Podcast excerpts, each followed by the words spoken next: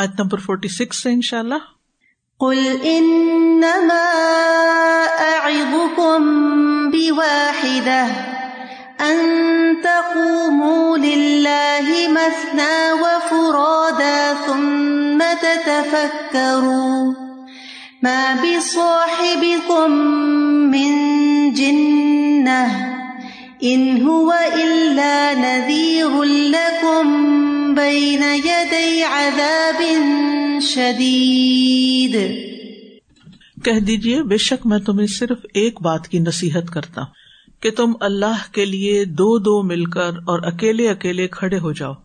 پھر تم غور و فکر کرو۔ تمہارے ساتھی پیغمبر کو کوئی جنون لاحق نہیں۔ وہ تو تمہیں ایک سخت عذاب سے پہلے پہلے خبردار کرنے والا ہے۔ پچھلی آیات میں ذکر تھا کہ کفار نبی صلی اللہ علیہ وسلم کی رسالت کو تسلیم نہ کرتے ہوئے طرح طرح کے الزام تراشتے۔ کبھی آپ کو مجنون کہتے، کبھی کہتے آپ نے قرآن خود گھڑ لیا ہے اور اسے اللہ کی طرف جھوٹی نسبت دے رہے ہیں۔ اب اس آیت میں کیا فرمایا؟ کہ تم لوگ ہر طرح کے تعصب سے بالا تر ہو کے انتہائی اخلاص کے ساتھ یہ بات سوچو۔ اکیلے بھی سوچو، دو دو بھی اور زیادہ کٹھے ہو کر بھی۔ کہ جس آدمی کے ساتھ تم نے چالیس سال گزارے ہیں، اور ان چالیس سالوں میں کبھی تم نے اس کے اندر جھوٹ نہیں دیکھا، کبھی تم نے اس کو خیانت کرتے نہیں دیکھا۔ بلکہ کیا کہتے تھے؟ صادق اور امین۔ کیا ایسا شخص جس کو تم نے چالیس سال دیکھا اپنے درمیان، وہ مجنون ہو سکتا ہے؟ وہ جھوٹا ہو سکتا ہے؟ ایسا نہیں ہے۔ وہ تو تمہیں ایک سخت عذاب کے آنے سے پہلے پہلے خبردار کر رہا ہے۔ وہ تو تمہارا ہمدرد اور خیر خواہ ہے۔ وہ مجنون کیسے ہو سکتا ہے جو تمہاری ایسی ہمدردی کر رہا ہے؟ کل کہہ دیجیے ان نما بے شک کم میں تم کو واز کرتا ہوں۔ کل کس کو کہا گیا؟ نبی صلی اللہ علیہ وسلم۔ کل یا محمد صلی اللہ علیہ وسلم، جو آپ کو چھٹلاتے ہیں، جو آپ کو مجنون کہتے ہیں، ان سے کہیے۔ ان نما آئز کم واحد کہ میں تمہیں ایک بات کی نصیحت کرتا ہوں، ایک مشورہ دیتا ہوں۔ تمہارے ساتھ خیر خواہی کرتا ہوں۔ واحد ایک بات کے ساتھ۔ اور واز کہتے ہیں دوسرے کو نرم کلام کے ساتھ خیر اور نیکی کی یاد دہانی کروانا۔ یعنی بڑے اچھے طریقے سے میں تمہیں ایک بات کا مشورہ دے رہا ہوں۔ وہ کیا ہے؟ ان تقوم کہ تم کھڑے ہو جاؤ اللہ کے لیے۔ اس کا مطلب نہیں اپنے دو پاؤں پہ کھڑے ہو جاؤ۔ مطلب یہ کام کر لو، مراد ہے، محاورہ ہے۔ پورے اخلاص اور توجہ کے ساتھ۔ للہ للہ فلّہ کہتے نا، یہ کام للہ کیا ہے۔ اللہ کی خاطر۔ خالص۔ مسنا و فرادا، دو دو اور اکیلے اکیلے۔ یعنی بہت زیادہ ہجوم نہ ہو، اکیلے بھی سوچو اور دو دو بھی سوچو۔ کیونکہ بہت زیادہ لوگ جب کسی بات کے اوپر سوچنے بیٹھ جاتے ہیں نا، ہجوم ہو جاتا ہے، تو وہ یکسوئی ختم ہو جاتی ہے۔ جو بات آپ ون آن ون بیس پہ کرتے ہیں، اس کا اثر کچھ اور طرح ہوتا ہے۔ اس میں غور و فکر کچھ اور طرح کا ہوتا ہے۔ کیونکہ وہ دو لوگوں کی ڈسکشن ہوتی ہے نا، وہ ایک دوسرے کو سن رہا ہوتا ہے، دوسرا پہلے کو سن رہا ہوتا ہے۔ سمجھنے کی کوشش کر رہے تھے کمیونیکیشن بہتر ہوتی ہے۔ کسی نتیجے پہ پہنچتے ہیں۔ یا طرح طرح کے مشورے آتے رہتے ہیں۔ نتیجہ نہیں نکلتا اس میں۔ نتیجہ ہمیشہ چھوٹی جماعت میں نکلتا ہے۔ اور بڑی مجالس میں ویسے بھی انسان شور و غل اور بھیڑ بھاڑ اور باتوں کی وجہ سے اور لوگوں کے پریشر کی وجہ سے صحیح طرح سوچ نہیں سکتا۔ تو ان تقوم و ہی یہاں لام اخلاص کا مانا دے رہا ہے۔ یعنی تم خالصتاً اللہ کے لیے کھڑے ہو جاؤ۔ اپنے آبا و اجداد کی تکلید کرنے کے لیے نہیں۔ اپنے نقطۂ نظر کی بے جا حمایت کے لیے نہیں۔ صرف اللہ کے لیے۔ میری خاطر نہیں۔ اور نہ ہی اپنے آبا و اجداد کی خاطر۔ جن کے طریقے پہ تم جمے ہوئے ہو، نہ کسی تعصب کی خاطر، صرف اللہ کی خاطر۔ اللہ کے سامنے سچے ہو جاؤ۔ تم تفک کرو پھر تم غور و فکر کرو، تفکر کرو۔ کوئی نتیجہ خیز بات سوچو۔ ماں بھی صاحب کم من جنا تمہارے ساتھی کے ساتھ کوئی جنا یعنی جنون، دیوانگی اور پاگل پن نہیں۔ یہاں صاحب کا لفظ جو آیا ہے کہ محمد صلی اللہ علیہ وسلم تمہارے ساتھ رہے ہیں، صاحب۔ صاحب ہوتا ساتھ رہنے والا۔ نبوت سے پہلے چالیس سال انہوں نے آپ کے ساتھ گزارے ہیں۔ تم انہیں صادق اور امین کہتے تھے۔ ان کی معاملہ فہمی کی گواہی دیتے تھے۔ اب جب اس نے تمہیں اللہ کی طرف بلانا شروع کیا تو تم نے اسے مجنون کہنا شروع کر دیا۔ لہذا تم اس کی لائی ہوئی ہر بات پر پوری طرح غور کرو اور سوچ کے بتاؤ کہ آخر کون سی بات ہے جسے تم جنون کہتے ہو یا کہہ سکتے ہو۔ کیا اللہ کو ایک ماننا دیوانگی ہے؟ کیا قوم کو زنا، چوری، قتل، بہتان سے منع کرنا دیوانگی ہے؟ کیا سچائی، پاک دامنی، امانت، مہمان نوازی اور ہمدردی کا حکم دینا دیوانگی ہے؟ یعنی کسی ایک بات پہ تو انگلی رکھ کے بتاؤ کہ یہ کام کرنا دیوانگی ہے، جو کام تمہیں محمد صلی اللہ علیہ وسلم کرنے کو کہہ رہے ہیں۔ سورت المؤمنون میں بھی آتا ہے، ام یقول بھی جن یا وہ کہتے ہیں کہ اسے جنون لاحق ہے؟ بل جا بالحق و اکثر للحق کاری ہوں بلکہ وہ ان کے پاس حق لے کر آیا ہے اور ان کی اکثریت حق کو ناپسند کرنے والی ہے۔ ان ہوا اللہ نویر القم بئی ندئی عذاب ان شدید، وہ تو محض اللہ کے پیغمبر ہیں، نذیر ہیں۔ ان ہوا اللہ اس سے زیادہ تاکید آتی ہے، نفی کر کے پہلے سب کی، پھر اصل بات بتائی جائے۔ ان ہوا اللہ نذیر القم وہ تمہیں خبردار کرنے کے لیے آیا ہے۔ یعنی اس کے دماغ میں تو ایک ہی بات ہے کہ مجھے کس لیے بھیجا گیا ہے، اور وہ ہر جگہ وہی کام کر رہے ہوتے ہیں۔ ان کی لائف میں کوئی کنٹراڈکشن نہیں ہے۔ رسول اللہ صلی اللہ علیہ وسلم نے ابتدا سے ہی قوم کو خبردار کیا تھا، ڈرایا تھا۔ ابن عباس کہتے ہیں کہ آپ صلی اللہ علیہ وسلم صفا پہاڑی پر چڑھے اور پکارا، یا سبا ہو لوگو دوڑو۔ اس پر قریش آپ کے پاس جمع ہو گئے اور پوچھا کیا بات ہے؟ آپ نے فرمایا، تمہاری کیا رائے ہے؟ اگر میں تمہیں بتاؤں کہ دشمن صبح کے وقت یا شام کے وقت تم پہ حملہ کرنے والا ہے، تو کیا تم میری بات کی تصدیق کرو گے؟ انہوں نے کیوں نہیں؟ یعنی آپ تو صادق اور امین ہم ہر بات مانیں گے۔ تو آپ نے فرمایا انی نذیر القم بین یدئی عذاب ان شدید کہ میں تمہیں سخت ترین عذاب یعنی دو کے عذاب سے پہلے پہلے ڈرانے والا ہوں۔ تو اس طرح آپ صلی اللہ علیہ وسلم نے لوگوں کے سامنے اپنے کام کی وضاحت کی کہ میں تمہیں خبردار کرنے کے لیے آیا ہوں۔ اسی طرح صحیح بخاری میں آتا ہے، ابن عباس کہتے ہیں، جب یہ آیت نازل ہوئی وہ انضر اشیر تقل اقربین آپ اپنے قریبی رشتے داروں کو ڈرائیں تو نبی صلی اللہ علیہ وسلم صفا پہاڑ پر تشریف لے گئے اور آواز دینے لگے، اے بنو فہر، اے بنو ادی اور اے دیگر قبائل قریش۔ سب کو پکارنے لگے۔ یہاں تک کہ سب جمع ہو گئے۔ اگر کوئی خود نہیں آ سکتا تھا تو اس نے اپنا نمائندہ بھیج دیا تاکہ پتا کرے کہ کیا بات ہونے لگی آج۔ یعنی جب کوئی اہم چیزیں کسی قوم کے اندر ہو رہی ہوتی ہیں تو جو سمجھدار یا قلبند انسان ہوتا ہے وہ ضرور سوچتا ہے کہ مجھے ضرور پتا ہونی چاہیے کہ کیا ہو رہا ہے۔ جب بھی دنیا میں کوئی خاص واقعہ پیش آتا ہے تو ہم کیا کرتے ہیں؟ خبروں کو دیکھتے ہیں، ان کو فالو کرنے لگتے ہیں، ٹی وی دیکھنے لگتے ہیں، ریڈیو سنتے ہیں۔ اور خود معلوم کرنے کی کوشش کرتے کہ کیا ہو رہا ہے۔ مسئلہ کیا ہے؟ مسئلے کی طے تک پہنچا ہاں؟ مجھے اچھی طرح یاد ہے، جب سکسٹی فائیو کی وار ہوئی تھی پاکستان اور انڈیا کی، تو اس وقت میں بہت چھوٹی تھی، تو ٹی وی وغیرہ تو ابھی آیا ہی نہیں تھا۔ ایک ریڈیو ہوتا تھا سب گھر میں۔ اس میں ہم بی بی سی سنتے تھے۔ وہ موسٹ ریلائبل سمجھا جاتا تھا۔ مجھے یاد ہے کہ چھوٹے چھوٹے ریڈیو بھی ہوتے تھے سیل پہ چلنے والے، اور وہ لوگ اپنے کام پہ ساتھ لے جاتے اور جیسے کوئی میچ ہو رہا ہے یا کوئی خاص دنیا میں کوئی تبدیلی آ رہی ہے تو وہ پھر اس پہ سنتے تھے۔ اور اگر کوئی نہیں سن سکتا تھا تو پھر وہ ایک دوسرے سے پوچھتے تھے کہ کیا ہوا۔ تو اربوں کے یہاں ایک طریقہ یہ تھا کہ جب کوئی دشمن حملہ آور ہونے والا ہوتا اور اس کی جس کو خبر پہنچ جاتی، وہ پہاڑ پہ چڑھ جاتا، لوگوں کو اکٹھا کرتا اور ان کو بتاتا کہ یہ ہو رہا ہے تمہارے ساتھ، تو تیار ہو جاؤ۔ تو لوگوں نے سوچا کہ بڑا کوئی اہم معاملہ ہے، تو بہتر ہے کہ ہم چلتے ہیں اور جو آگے آگے جو نہیں آئے، انہوں نے اپنے ریپرزینٹیو بھیج دیے۔ تو آپ نے فرمایا کہ تمہارا کیا خیال ہے؟ اگر میں تمہیں خبردار کروں کہ گھاٹی میں ایک لشکر ہے، وہ تم پہ حملہ کرنا چاہتا ہے، کیا تم میری بات کی تصدیق کرو گے؟ انہوں نے کہا ہاں ہم نے آپ کو ہمیشہ سچا پایا۔ آپ نے فرمایا، پھر سنو، میں تمہیں سخت عذاب سے ڈراتا ہوں، جو تمہارے سامنے ہے۔ یہ سن کر ابو لہب بولا سارا دن تجھ پر تباہی نازل ہو۔ کیا نے ہمیں اس لیے جمع کیا تھا؟ اس پر یہ سورت نازل ہوئی۔ تبت یدا ابی لہب و تب۔ ماں اغنا ان مالو و ماں کسب۔ ابو لہب کے دونوں ہاتھ تباہ ہو جائیں اور وہ خود بھی ہلاک ہوا۔ اس کا مال اس کے کسی کام نہ آیا اور نہ ہی اس کی کمائی نے اسے کوئی فائدہ دیا۔ اس شاید سے کچھ باتیں ہمیں پتہ چلتی ہیں۔ نمبر ایک، کہ دعوی کے طریقوں میں سے ایک طریقہ لوگوں کو غور و فکر کی تعلیم دینا۔ کہ تم ڈسائڈ کرو، تم فیصلہ کرو، تم بتاؤ، ان سے کوشچن کیا جائے، ان کے ضمیر کو بیدار کیا جائے، انہیں غور و فکر کی دعوت دی جائے، سوچنے کی دعوت دی جائے، تاکہ وہ سوچے اور انکار میں جلدی نہ کرے۔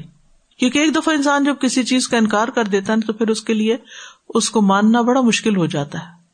پھر یہ کہ جو حق کے لیے خالص ہے یعنی سچا ہے کہ اس کو حق ملے، حق کی طلب رکھتا ہے، تو وہ پھر اللہ کے لیے خالص ہو، خواہش نفس سے دور ہو۔ دین کے بعض معاملات ایسے ہوتے ہیں نا کہ جن کے بارے میں ہمیں بعض اوقات کنفیوژن ہوتی ہے، شرح صدر نہیں ہوتا۔ ایک بات سنتے ہیں تو ہم کہتے ہیں ہاں یہ ٹھیک ہے، پھر دوسری دفعہ اس کے اپوزٹ کو سن لیتے ہیں، تو پھر پریشان ہو کے بیٹھ جاتے ہیں، پھر کنفیوژن پڑ جاتی ہے۔ ایسا ہوتا نا۔ مثال کے طور پر ایک مسئلہ آج صبح میں پڑھ رہی تھی تو اس میں بھی یہ مسئلہ پھر آیا۔ جہاں پیغمبر کہتے ہیں ماں اسلکم علیہ نظر نظری اللہ اللہ تو کیا قرآن کے معلم کے لیے تنخواہ لینا، وظیفہ لینا، اجرت لینا یہ جائز ہے؟ جو وہ پڑھا رہا ہے، یا نہیں جائز؟ کوئی کہے گا جائز ہے، کوئی کہے گا نہیں جائز نہیں۔ ٹھیک ہے نا؟ اس میں کنفیوژن رہتی ہے لوگوں۔ تو اگر آپ واقعی مخلص ہے نا حقیقت جاننے کے لیے، تو پھر آپ کیا کریں گے؟ خالص ہوں گے اللہ کے لیے پہلے۔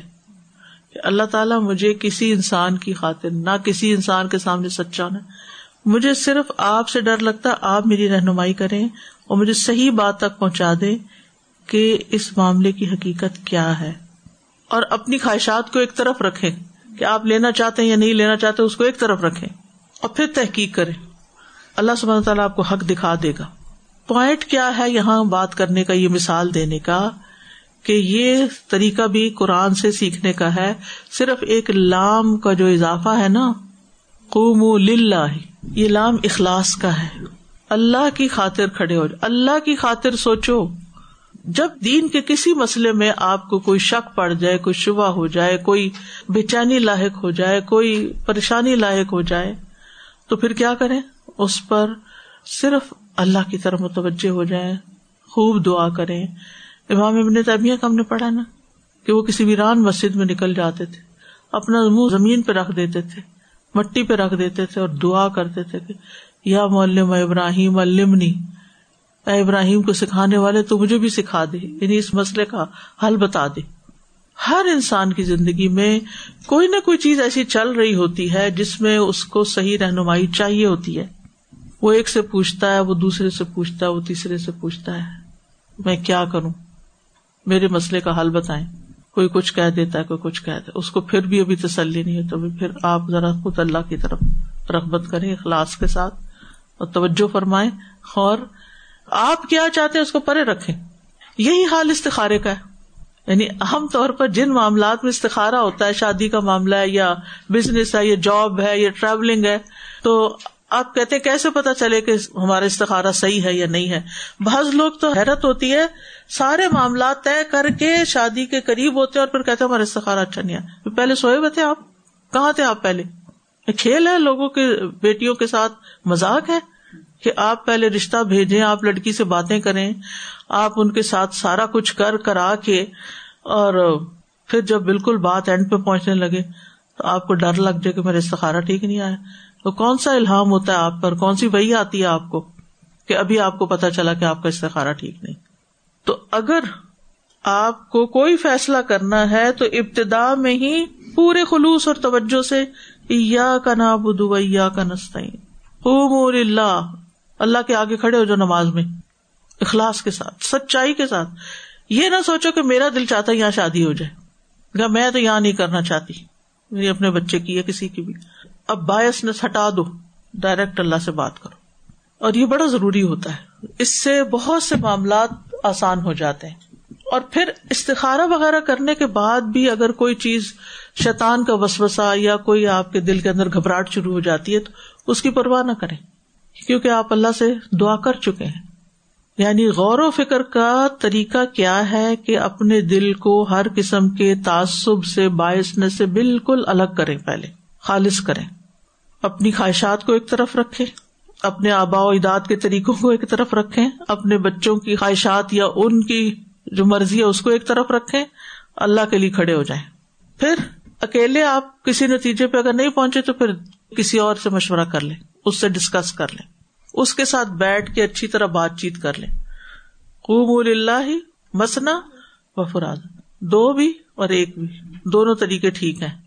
کبھی اکیلا انسان خود ہی حق تک پہنچ جاتا ہے اور کبھی آپ نے مثلاً کسی یونیورسٹی میں ایڈمیشن لینا ہے یا کسی ادارے میں جانا ہے، آپ ان کی ویب سائٹ کو دیکھتے ہیں، پڑھتے ہیں، یہاں جاؤں یا یہاں جاؤں۔ بازو کا تو ہوتا ہے ایکسپٹنس دو تین جگہ سے آ جاتی ہے تو پھر انسان کو ہوتا ہے کہ اب کیا کروں، اب کس طرف جاؤں؟ تو آپ خود پڑھ رہے ہیں، دیکھ رہے ہیں، آپ کتنی تسلی ہو۔ پھر آپ کسی ایسے شخص کو ڈھونڈتے ہیں جس کا کوئی ایکسپیرئنس ہوتا ہے اس میں، یا جو آپ سے پہلے وہاں سے پڑھ چکا ہوتا ہے، یا وہ کچھ جانتا ہوتا ہے، پھر آپ اس سے مدد لیتے ہیں۔ تو اپنے آپ کو کبھی عقل کل نہ سمجھے عقل کل نہیں ہے ہم۔ ہمیں نیکی کے کاموں میں ایک دوسرے کے تعاون کی ضرورت رہتی ہے۔ صحابہ کرام کیا کرتے تھے؟ اپنے ساتھیوں سے کہتے تھے، حضرت معاذ رضی اللہ تعالیٰ عنہ جو اتنے جلیل القدر صحابی تھے، انہوں نے اپنے ساتھی سے کہا، ہمارے پاس بیٹھو، ہم ایک گھڑی ایمان لے آئے ہم دونوں بیٹھ کے کوئی علم کی، دین کی کوئی بات کرتے ہیں جس سے ہمارا ایمان بڑھے۔ اسی طرح ابن مسعد رضی اللہ عنہ کہا کرتے تھے، آؤ ہمارے پاس بیٹھو، ہم اپنا ایمان بڑھا لیں۔ ایمان بڑھانے کے لیے نیک لوگوں کا ساتھ چاہیے ہوتا ہے۔ ہم اکیلے جتنی مرضی نمازیں پڑھ لیں، عبادت کر لیں، نفلیں پڑھ لیں، ذکر کر لیں، کافی نہیں۔ آپ کو مجلس چاہیے۔ آپ کو دوسرے لوگ چاہیے۔ آپ کو استاد چاہیے۔ آپ کو ساتھی چاہیے۔ اور ایسے لوگوں کا ساتھ ملنا جو ہے، وہ زیادہ تاثیر رکھتا ہے جو سمجھدار ہوں۔ کسی ار غیر کو پکڑ کے کہ نہیں میں تم سے ایک مشورہ کرنا چاہتا ہوں۔ کچھ لوگوں کا یہی حال ہے۔ جو مل گیا اسی سے شروع کر دیا۔ اس سے بھی پوچھ، اس سے بھی پوچھ۔ اور کنفیوژن کریٹ کر دیتے ہیں۔ ہر ایک سے نہیں پوچھے جو عقل مند ہے اس سے پوچھے جو اس فیلڈ کا ہے اس سے پوچھے مشورے کے لیے بھی صحیح پرسن کا انتخاب کرے پھر اسی طرح یہ ہے کہ غور و فکر جو ہے، وہ قونی آیات میں بھی ہوتا ہے اور شرعی آیات میں بھی ہوتا ہے۔ اور یہاں کون سی آیات میں غور و فکر کا حکم دیا جا رہا ہے؟ اس آیت میں۔ شرعی اما بصاحب کو من جنا کس بات پہ انہوں نے غور و فکر کرنا ہے کہ محمد صلی اللہ علیہ وسلم کو جنون ہو گیا ہے یا نہیں ہوا؟ یہ نتیجہ نکالنا ہے مل کے غور و فکر کر کے۔ یعنی اس آیت کی بات کر رہی ہوں اب میں۔ تو تم خود نتیجے پہ پہنچ جاؤ گے۔ ماں بے کو من جنا جس کے ساتھ تم چالیس سال رہے ہو، اس کو کوئی جنون لاحق نہیں ہوا ابھی۔ اس کو تو مزید بینیفٹ ہوا ہے کہ اللہ کی طرف سے اس کے پاس وہی آ گئی۔ وہ پہلے بھی ایک ساؤنڈ پرسن تھا۔ سمجھدار انسان تھا، صادق اور امین تھا۔ اور اب اس کے پاس اللہ کا فرشتہ آتا ہے، جبریل علیہ السلام۔ اب تو اس کی ورتھ اور بڑھ چکی ہے۔ تو تم اس کے بارے میں یہ باتیں کرتے ہو۔ لیکن انہوں نے کیا کیا؟ کیا اس مشورے پہ عمل کیا؟ اس چیلنج کو قبول کیا؟ کیوں؟ کیونکہ آبا اجداد کی پیروی کرنی تھی اور اپنی خواہشات کی پیروی کرنی تھی۔ جو انسان اپنی خواہشات کی پیروی کرنا چاہتا ہے، اس کو کبھی حق نہیں ملتا۔ وہ سچائی تک نہیں پہنچ سکتا۔ وہ کیا چاہتا ہے؟ خواہش پرستی۔ جب بھی کوئی رسول آیا، جو تمہاری خواہشات کے مطابق نہیں تھا، جس کو تم پسند نہیں کرتے تھے، تو تم نے اس کو جٹلا دیا۔ مشکل تو اصل یہ ہے نا کہ پراپرٹ کی تعلیم خواہشات کے خلاف جا رہی لہٰذا تم نے اسی کو جٹلا دیا اور حد سے بڑھ کے آگے قتل بھی کر دیا۔ اور یہ اتنی بڑی خوبی ہوتی ہے نا کہ انسان اپنی ساری محبت، نفرت ہر چیز ہٹا کے ایک طرف رکھ کے پھر سچا ہو کے سوچو، سچے ہو کے سوچو، خالص ہو کے سوچو۔ نہ صرف یہ کہ دین کے معاملے بلکہ ہر معاملے میں۔ پھر آپ کو صحیح رستہ مل جائے گا۔ کیونکہ ہم نا تعویلیں بھی کر لیتے ہیں، یہ مجبوری ہے نا، یہ وجہ ہے۔ یعنی غلط کام کر رہے ہوتے ہیں، کوئی حرام کمائی کما رہے ہوتے ہیں، نمازوں میں تاخیر کر رہے ہوتے ہیں، یا کوئی اور غلط کام کر رہے ہوتے ہیں۔ تو اپنے آپ کو ساتھ ساتھ جسٹیفائی بھی کرنے جا رہے ہوتے ہیں، تسلی بھی دیے جا رہے ہوتے ہیں۔ لیکن جو لوگ سچے ہوتے ہیں نا، ان کے اندر پھر ایسا اطمینان قلب آتا ہے، ایسا ان کو سکون ملتا ہے۔ ساری دنیا ایک طرف اور وہ اپنے اندر ایک جنت رکھے ہوتے ہیں۔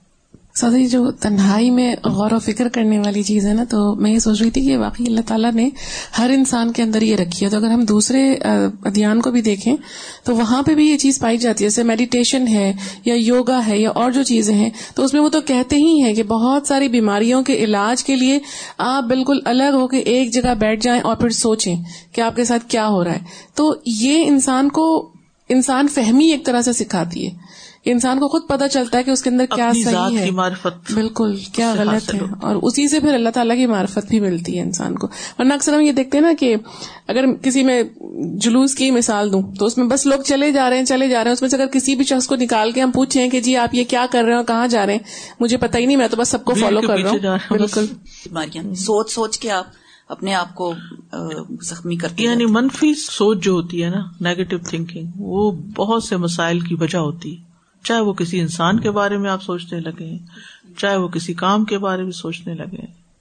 ایسا لگتا ہے سازا جی کہ اب ود سو مینی گیجٹس اور so much dependence on these things ہم اس چیز سے ڈپرائیو ہوتے جا رہے ہیں کہ شاید ہم آج سے دس سال پہلے واقعی تنہا بیٹھتے تھے تو کبھی کچھ یو نو ایک فوکس سوچ کے ساتھ بیٹھ رہے ہوتے تھے. اب تو تنہا بیٹھ کے بھی آپ تنہا نہیں ہوتے اور آپ یو آلویز فائنڈ ریزن کہ وہ اتنی اچھی پوسٹ آئی ہے بینیفیشل ہے بہت اچھا لیکچر ہے بہت but we don't spend time thinking اور مجھے لگتا ہے کہ اب نیور جنریشن پرٹیکولرلی تو ایک طرح سے یہ جو تھنکنگ اور ریفلیکشن کی نعمت ہے اس کی بھی پریکٹس ان کے برین کو وہ اسکل ڈیولپ ہی نہیں ہو رہا کیونکہ all the time dependence on something that is being wash تو وہ برین ہمارا پیسے ہو گیا برین ایکٹیو تھنکنگ والی بات ہی نہیں رہی۔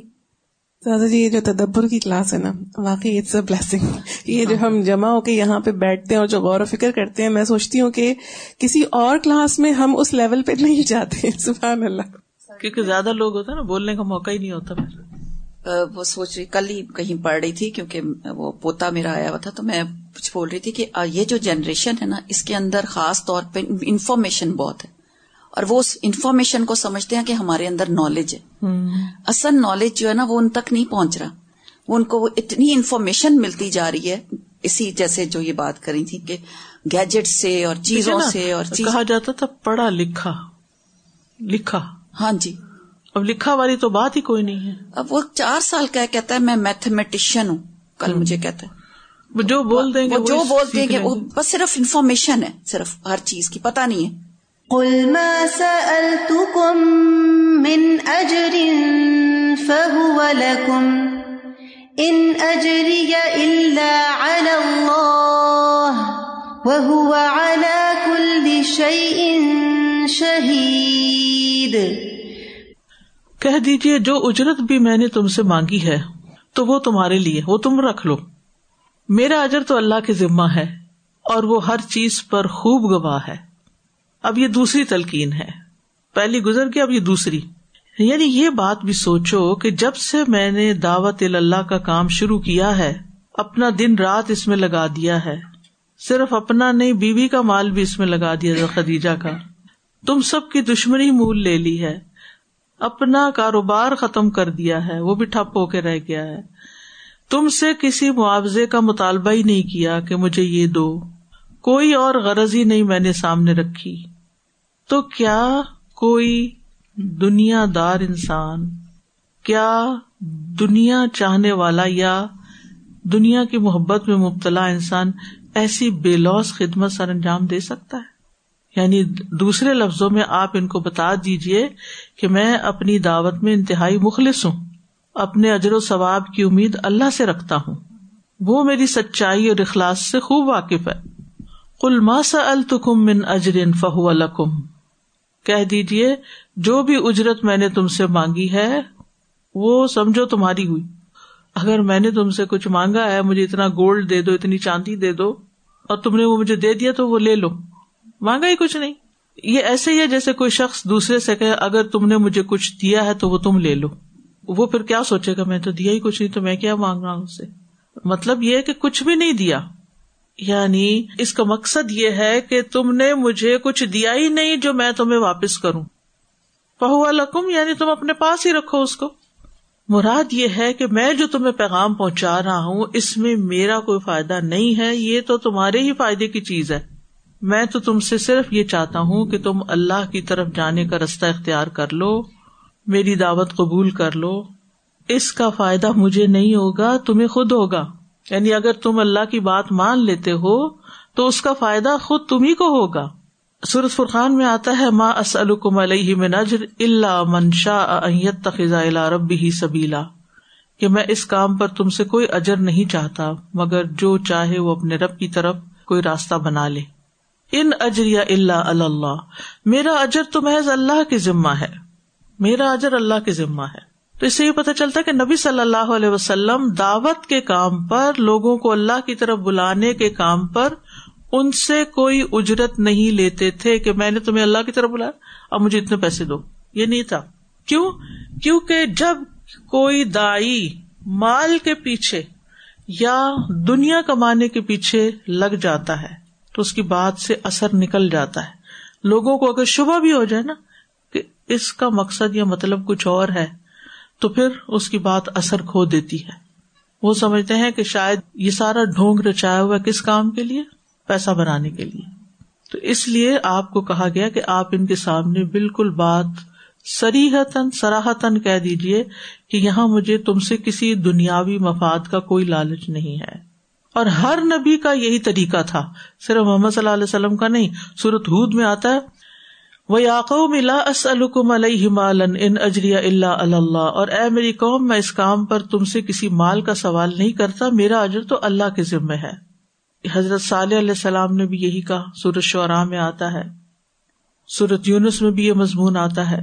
وہ ہوا اللہ کل شعین شہید اور وہ ہر چیز پر خوب گواہ ہے۔ یعنی اس کا علم ہر چیز کا احاطہ کیے ہوئے ہے، جس کی طرف میں تمہیں دعوت دیتا ہوں۔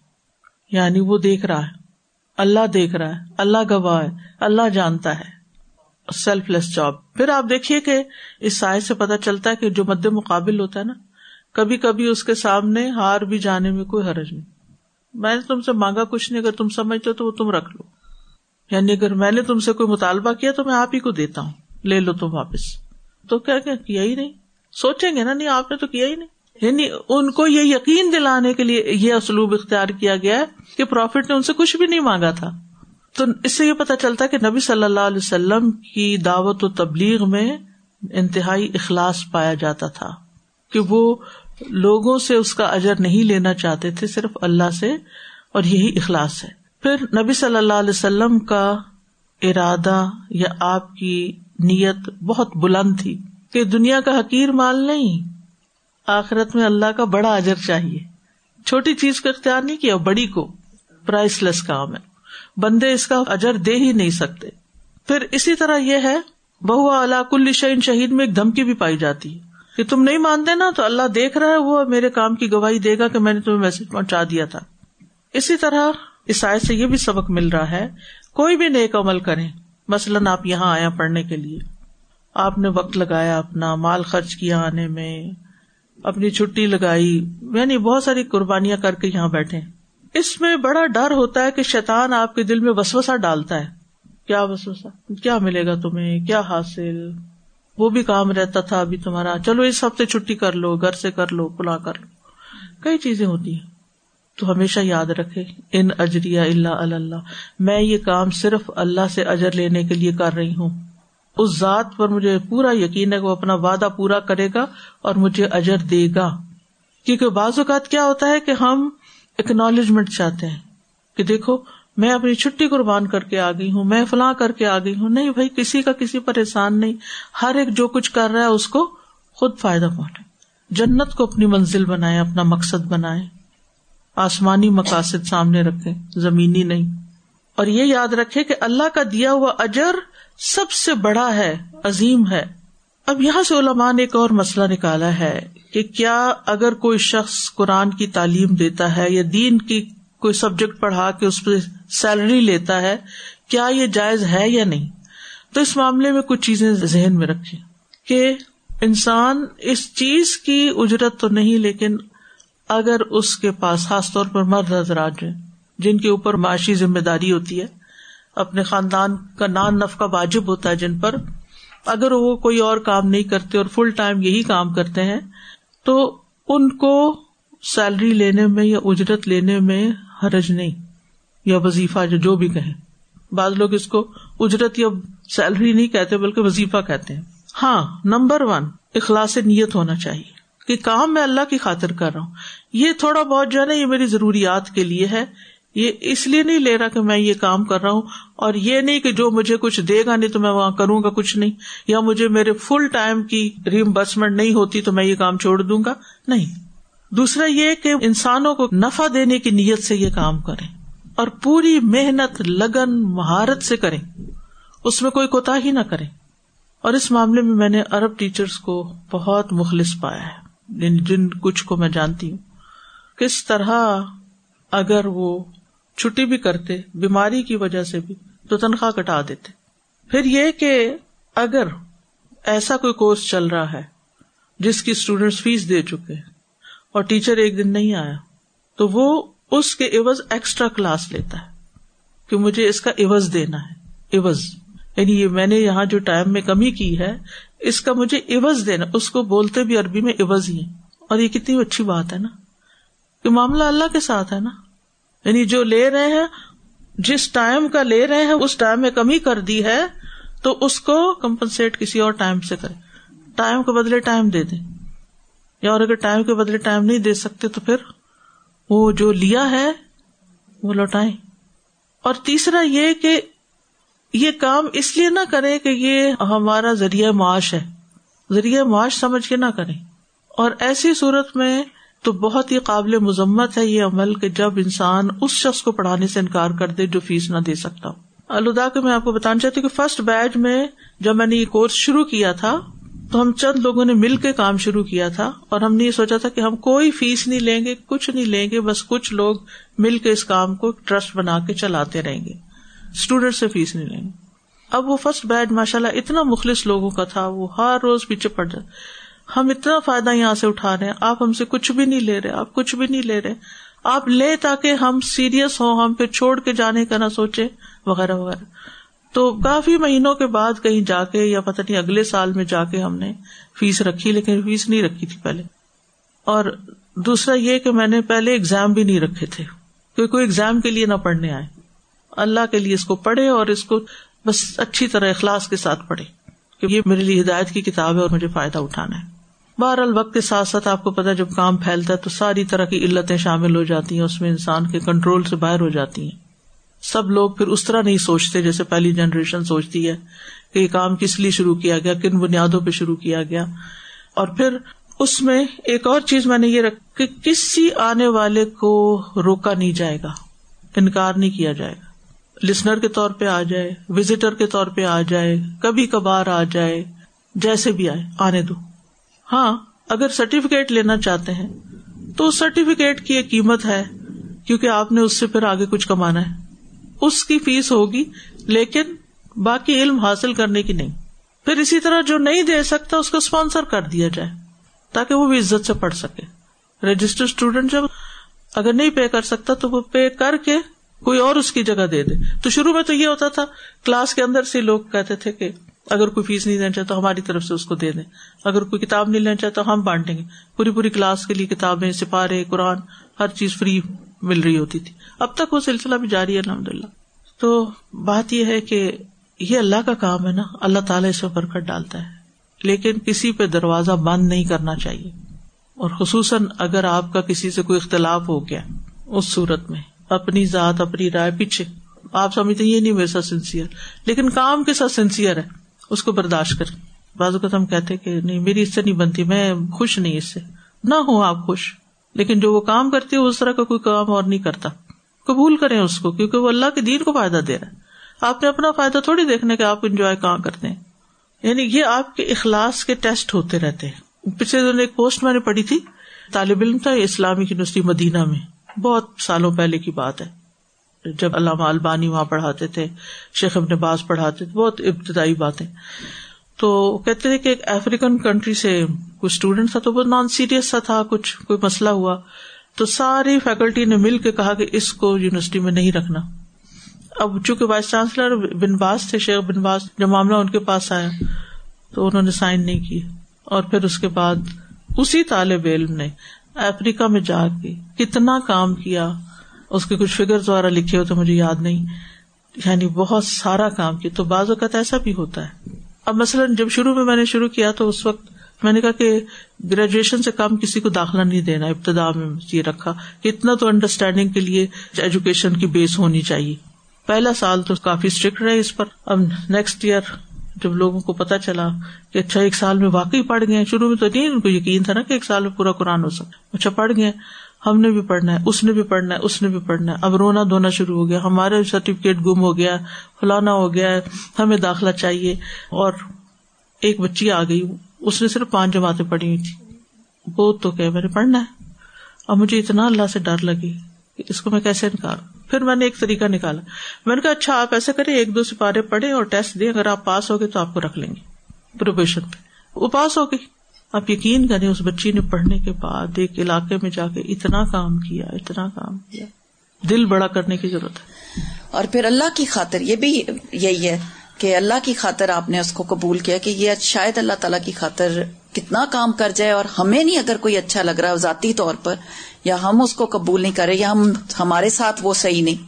تو یہ تو پھر وہ نفس کی بات آ جاتی ہے۔ بالکل۔ کام میں بس یہ ضرور دیکھنا چاہیے کہ وہ کام کے قابل ہے کام کر سکتا ہے۔ کرائٹیریا یہ ہونا چاہیے۔ سازا یہ تو آپ نے ابھی جیسے کہا نا کہ راستے میں امتحان آتے ہیں۔ تو یہ اخلاص کے راستے میں اللہ کے راستے میں آنے والے امتحان نا بڑے فائدے کے ہوتے ہیں۔ وہ ہمارے اخلاص کے لیول کو مینٹین رکھتے ہیں۔ ورنہ تو اگر ہم دیکھیں تو ہماری کوششیں تو بہت جلدی ہم ہار مان جائیں تھک جائیں اور چھوڑ دیں وہ کام پھر۔ لیکن جب یہ امتحان آتے ہیں اور پھر اچھے لوگوں کا ساتھ ہم کوشش سے اپنے رکھتے ہیں تو پھر اللہ تعالیٰ ہمارے لیول کو بھی بڑھاتے رہتے ہیں۔ الحمد للہ واخر داوانا الحمد للہ رب العالمین. سبحان اللہ وبحمد کا اشد اللہ اللہ الا انت استخر کا و اطوب السلام علیکم و رحمۃ اللہ وبرکاتہ.